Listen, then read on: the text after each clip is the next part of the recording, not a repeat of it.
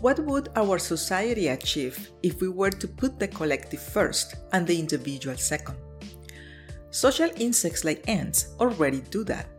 However, the idea that ant behavior could serve as canvas to improve human behavior is very strongly contested. The argument rests on the impossibility of contrasting the simplicity of ants with the complexity of humans. This argument gets amplified when suggesting using ant behavior to inform healthcare teamwork. But that's exactly what this paper is about. It asks How can swarm intelligence help us think differently about team adaptation?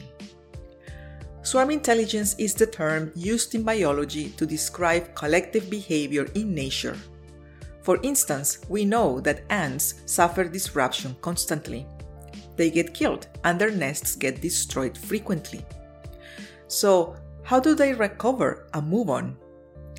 They are masters at enacting the principle of collective self healing by allowing their colony members to be interchangeable. Could collective self healing have a place in healthcare teams? While the idea of interchangeability might provoke discomfort, this paper argues that at least we should ask the question. Published in Medical Education, short title on collective self healing and traces.